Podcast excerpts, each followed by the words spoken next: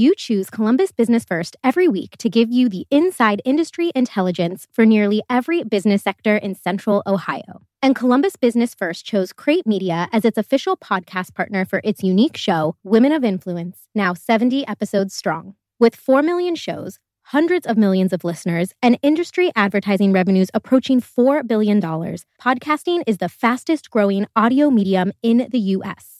From law to medical, construction to automotive, retail to real estate, every brand has a story. Let Crate Media help tell yours. Visit crate.media slash CBF to learn more about how we can help while receiving a free one hour casting session with our expert producers, which will help to uncover and shape your company's branded podcast.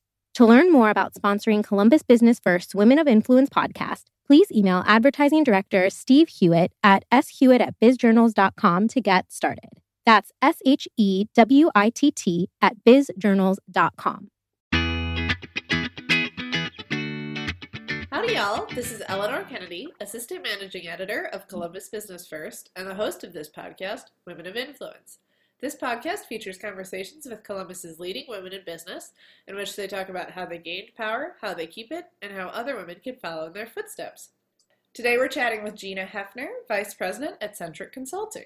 Thanks for joining us, Gina. Thank you. So, to get started, I just want to ask kind of a general question a little bit about your career background. So, you work in consulting, which is a really big field. Uh, can you tell me a little bit about kind of how you got into the industry and what type of work you primarily have done. So I went to Ohio University and there I graduated with an MIS degree and a management degree. And the MIS program uh, at, OU um, back then, and I think still today, was very geared towards consulting. So learned a lot about systems development lifecycle and how to manage projects and um, and I loved, I just loved all of that. Um, and I loved the idea of being able to have, you know, lots of different opportunities to experience different things throughout my career, um, seeing different industries, all that good stuff. So I chose consulting as my path. Um, so right out of OU, I went to work for Arthur Andersen Business Consulting which um, the Arthur Andersen audit and tax side no longer exists, but um, you can sort of equate what where I worked, um, which was Andersen Consulting back in the day, which is Accenture today. So I really had a very broad um, based. Uh, so I worked in a lot of different industries, managed um, a lot of different types of projects, from business related projects to IT related projects. Um, grew up sort of the traditional consulting path, which is you know business analyst, project manager I ended up managing a lot of um, large IT programs that were multi-year, multi uh, millions of dollars. And then I've done quite a bit of um, process reengineering, a lot of um, just people management or people and change management. So if you've got a large system or process change happening, you really need to manage the people side of that. So that's, you know, again, sort of traditional business consulting type of path is what I took at Centric now, in your mm-hmm. current role, are you still doing a lot of client interaction or are you more kind of at a management level? Yeah, good question. Um, so I haven't done delivery on the, you know, on the client side for gosh, about 10 years now. But um, my role within the business unit, um, within Centric in general, is very client facing in terms of um, selling, you know, really understanding what our, our clients' needs, have, making sure I have a pulse on what is happening in their industry, trends that are happening in their industry, and what capabilities Centric has that we can apply. And then, you know, probably the biggest part of my job. So, Centric's core purpose. Um, the reason we get up every day is to create what we call an unmatched experience, both from the client side as well as our, our own people side. And so, an unmatched experience is a little bit fuzzy and hard to define and it's really about doing great delivery is what you should expect from a consulting firm and that's sort of table stakes. It's really how you go above and beyond. Create friendships with your clients um, really focus on relationship building. Um, so a lot of my role is really focused on making sure that centric is coming you know making good on that core purpose um, both again on the client side as well as the people that work for our clients. You mentioned backtracking a little bit that you worked with a lot of IT projects, but you mm-hmm. yourself do not have a technical background. So could you talk a little bit about sort of what have been some of the challenges of that part of your career and, and what you learned about interfacing with a technical audience when you yourself are not technical? Yeah, I mean, so I'm not uh, an architect or an enterprise architect um, in any way, shape, or form. I, you know, the classes that I did um, the worst in in college were the ones where I actually had to code, um, you know, program stuff. So my brain just is not you know doesn't work that way. But i certainly understand enough about technology in terms of um, so we always want to approach problem from a business perspective and then really understand what technology what technology or what solution can we leverage to really enable fixing that business problem? And so i understand how does technology apply. Dangerous when it comes to things like you know relational databases and know, I certainly implemented um, my fair share of packaged software, sort of off the shelf software, when I was, um, you know, a business analyst and actually having to configure packaged software back in the, you know, the ERP days. So I, I know enough to be dangerous, but when it comes to um, really needing that deep technical expertise, I'll pull in my subject matter experts, whether it be an enterprise architect, a data architect. You know, now we're getting into really fun things like data science and machine learning and certainly, as we work in uh, industry verticals as well, whether it be insurance or financial services or what have you, I hope I'd like to think I, I know when to pull in people much smarter than me to have those deeper technology or industry related conversations. Uh, what do you wish, and perhaps some of the subject matter experts you work with, uh, but what do you wish people who are more technical, IT people, knew or understood about people like you? Gosh, good question. I think, again, sort of what I said previously, I think sometimes as technologists, I mean, those guys and gals are so smart and they, you know, there's really not a technology problem that can't be solved, which is so cool. But again, it's so important to make sure that we understand that it's not technology in search of a business problem we always have to start from what is the business problem? Do we have a hypothesis we're trying to prove or disprove? Um, it, you know whatever the business problem might be and how do we pull the different levers of technology or put a solution together across um, uh, you know a gambit of technology technology solutions to, to ensure that we're really solving the business problem? You know if you think about things like robotic process automation rpa which is really a hot topic today you have to first under you know is this a good process for automation? Is it a good candidate for for automation? And is it is it a process that's already optimized? Because if you are automating a process that's a junky process you're just going to end up with junky automation right? And so you always have to start in my opinion with the business problem at hand. And i think sometimes um, technology folks um, like to solve like to come at it from a technology issue or technology approach first. So I think those two really need to meet in the middle. Got it. Well, a great example of that, I think, is we, we've all seen technology enter everybody's lives in a big way this year as we all became remote workers um, and have navigated that. Uh, so, what have, has your company been helping clients with, uh, especially from a technical perspective related to the pandemic? And what have you learned from that? Yeah, um, I love this question because Centric, um, so we've been in business, we're on our 21st year being a business and we started from day one. We've always been a um, what we call office optional or, or, or, virtual company. So we've never had any brick and mortar.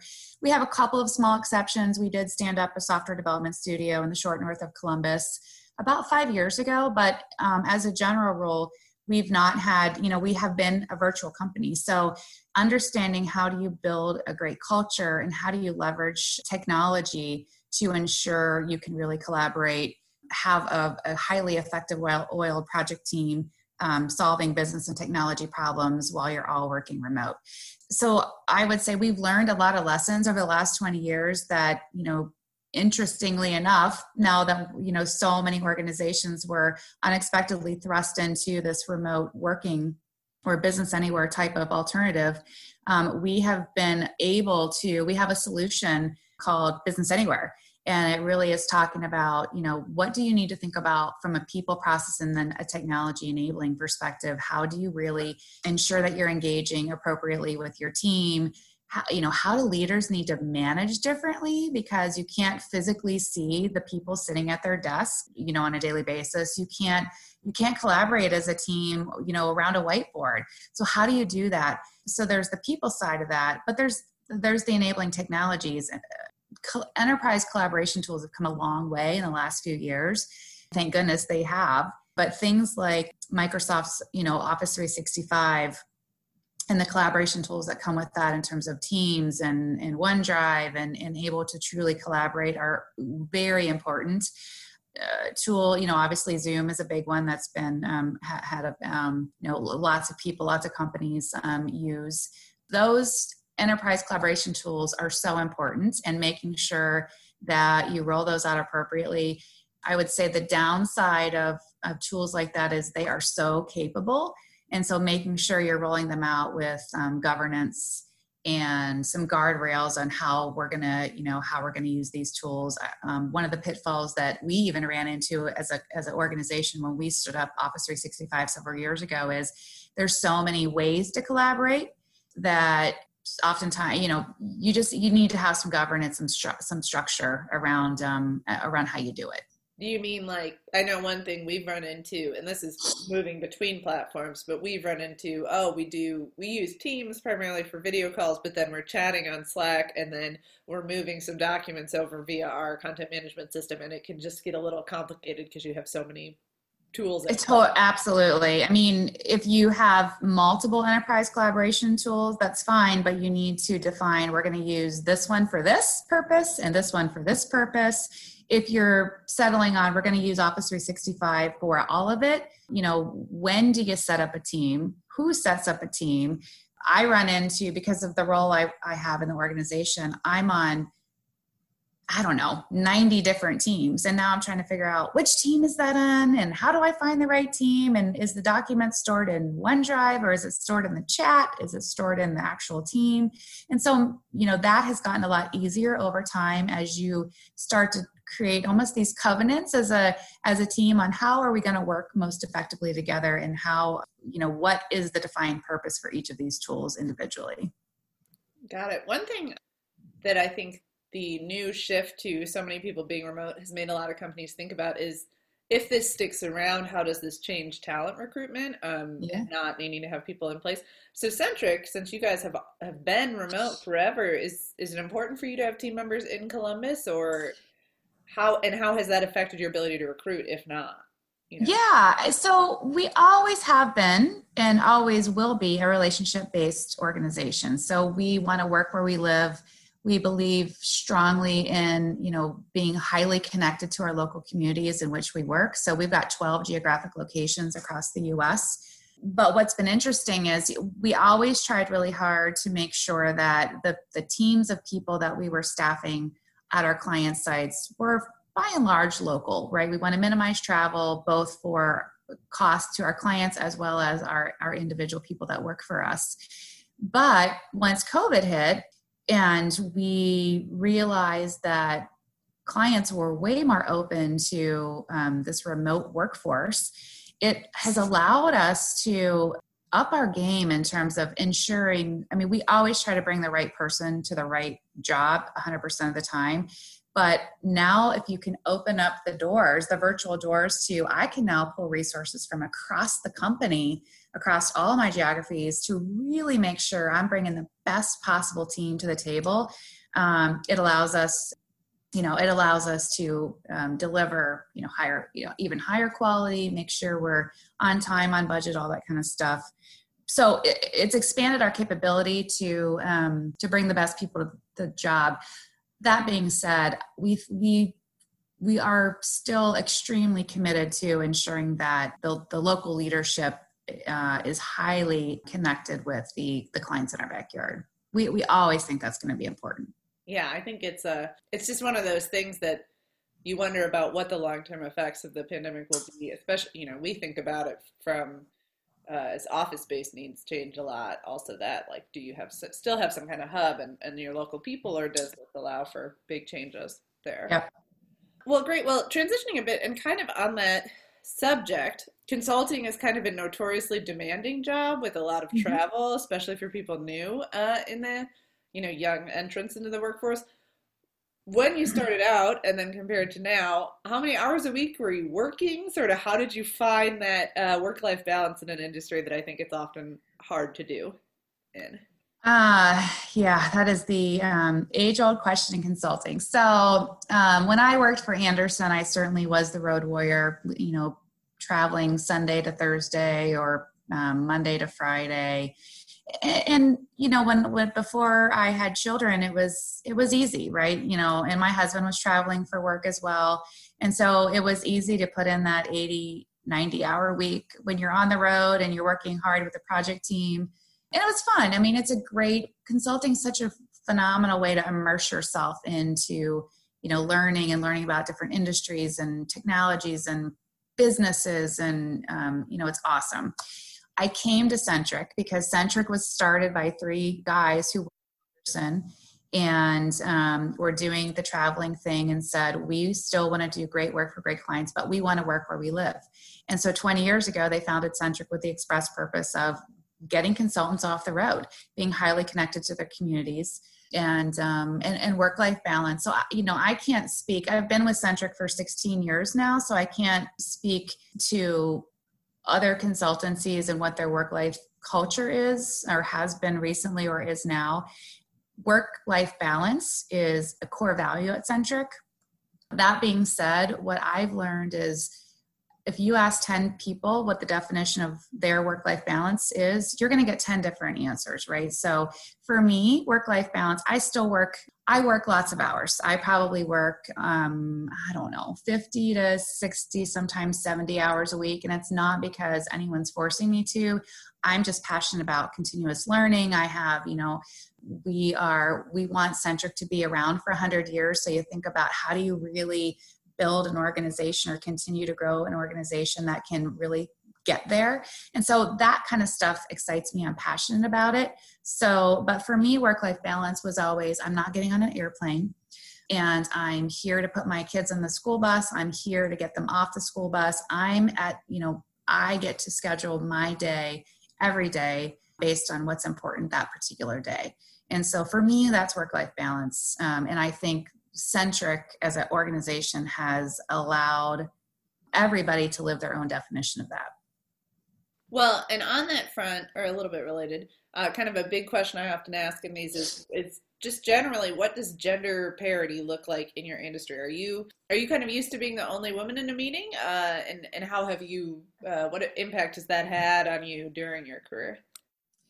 Yeah, you know, I, would say in my early days in consulting, it was, you know, much more um, uh, equal in terms of women and men. But then when you start to get to that manager level, and that's sort of, you know, in the stage of your career where you're getting married or, you know, certainly senior manager when, you know, was about the age, you know, from college to senior manager, starting to think about having children. And a lot of women opt out of consulting for the industry jobs because it's just it fits their lifestyle better you know with a family. As i've progressed throughout my career it is it is i mean oftentimes me and lots of men i was the first female partner um, at centric. And i was the only female partner at centric for i think two years. I've just never i would say it was intimidating to start. I'm lucky and fortunate enough that i work in an organization that our leaders value diversity and inclusion and have been very committed to uh, increasing you know all minority groups within our organization uh, whether it be um, women or people of color or or you know and really diverse from a you know let's make sure we're all coming from different backgrounds and experiences. So I, i'm fortunate to work in a company like that but i but i certainly recognize that you know um, at my clients over the years that not every organization or leadership team values that as much it's it's not been a struggle for me because of where I work. But I've um, I will say the other thing I've had some phenomenal mentors along the way. I've had um, the good fortune of having some great female mentors that you know when my kids were younger and especially once I get, got promoted to partner and I realized that all my colleagues were men who had stay-at-home wives, and I was trying to do the stay-at-home wife thing, or, or the the home the you know all the stuff that you know a, a, mother and, and wife would do at home as well as the same job that my male colleagues were doing. And the best advice uh, one of my mentors gave me is Gina, you first of all, you can't compare yourself to anyone else. Be who you are and outsource. Outsource whatever's, you know, you've got the money to do and you feel comfortable outsourcing. So, you know, getting that cleaning person to come to my house every other week, not being, you know, shy about, you know, asking for help when I needed it.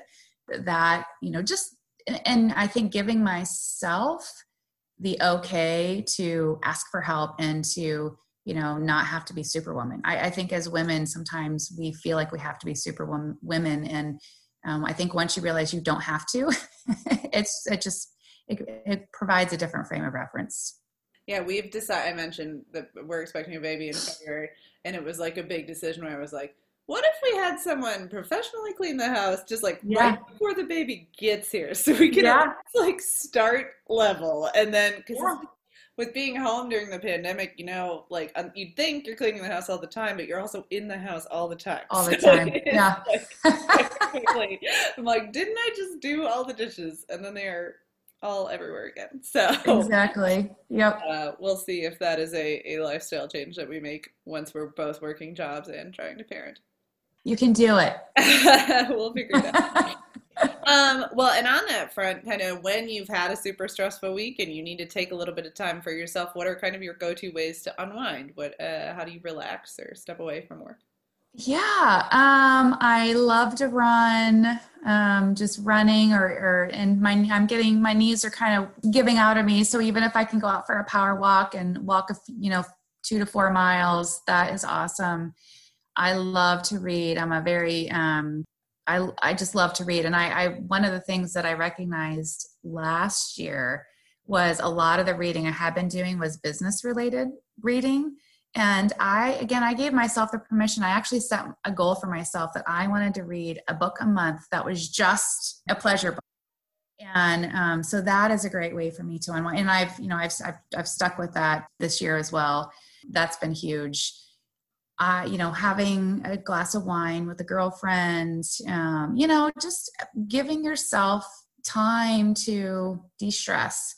And then the other thing that I have done, which has made a huge difference in my in my week, is I started blocking off times in my in my day, not every single day, but you know, typically the same day every week for just thinking, right? So I think we all get so caught up, especially post COVID, you're in back to back to back um, conference calls or video chats all day long, and making sure you're blocking off that time to really think, think strategically, or just clear your mind for an hour so that you can get on to the next set of tasks has been helpful.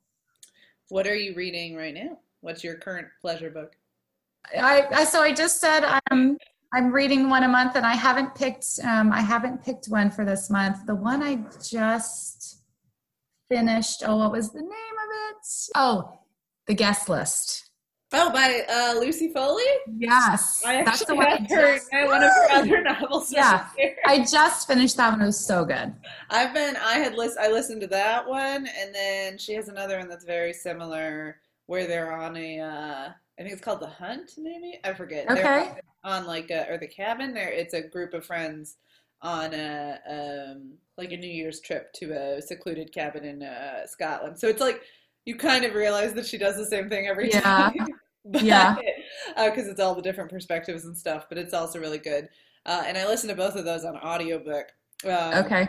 And so I decided to get this one from the library just to see if it was a little different to actually read uh, in print. Because when I'm, I'm a super fast reader, so sometimes audiobooks I get a little frustrated because I'm like, I just want to know. Yeah. this person reading to me is going much more slowly than I would. Yeah. I really liked the guest list. Did you like it? I loved it. I thought, um, what a twist at the end. I just, I thought it was great. Yeah, it was like, obviously I knew there was a twist and like I had a couple theories, but I, I don't think I fully guessed it. You know, it was yeah. a good, but it still like made sense. So I liked yeah. it a lot. Yep. Well, let's see. My usually my final question on this is uh, advice that you'd like to offer to young women entering the workforce uh, today. You shared some good, really great stuff, I think, from a, a previous mentor of yours. Um, so very good about that. But anything else you'd like to add, or you think kind of wisdom you'd like to leave our listeners with? Yeah, I mean, one thing that served me really well in my career is just be willing to ask ask you know ask for opportunities ask for even if it doesn't seem conventional especially as it's things related to work life balance you know when i had my first child i was on a you know pretty rigorous project but i had talked with my managers and the client and said hey i really want to try this four day work week out and have every friday um, with with my kid and I'll work, you know, I'm, and I'm not going to work all 10 hours. I'm going to work 40 hours at the client and I'm not going to work all 10 hours on site. I'm going to, you know, do a normal, you know, eight hour, um, and then two hours I'll, you know, do in the evening and um, after my kiddo goes to bed. And for, I maintained that four week schedule for probably 10 years. But and a lot of my girlfriends who were having kids who still wanted to work what they did was um, go part-time so and what i what my eye observed was they were doing part-time work or they were doing full-time work for part-time pay. And so i think you know especially if you're driven and highly motivated you're going to work what you're going to work because you're passionate about what you do you care you want to grow and learn and develop as a person and professional and help your help your clients or help your organization grow. And so don't be afraid to be creative um, on how could you structure something that works better for your life. And don't be afraid to ask for it. First of all the, the worst thing anyone can tell you is no. And if they tell you no you can still come back and present a rationale hey let's just try this out um, let's let's pilot it for a month or two willing to be flexible willing to you know go back to you know sort of the status quo. But you know just never be afraid to ask and be be creative. Terrific. I think that's great wisdom to leave everyone with. So thank you so much gina. It has been a delight to chat with you. Thank you eleanor. You too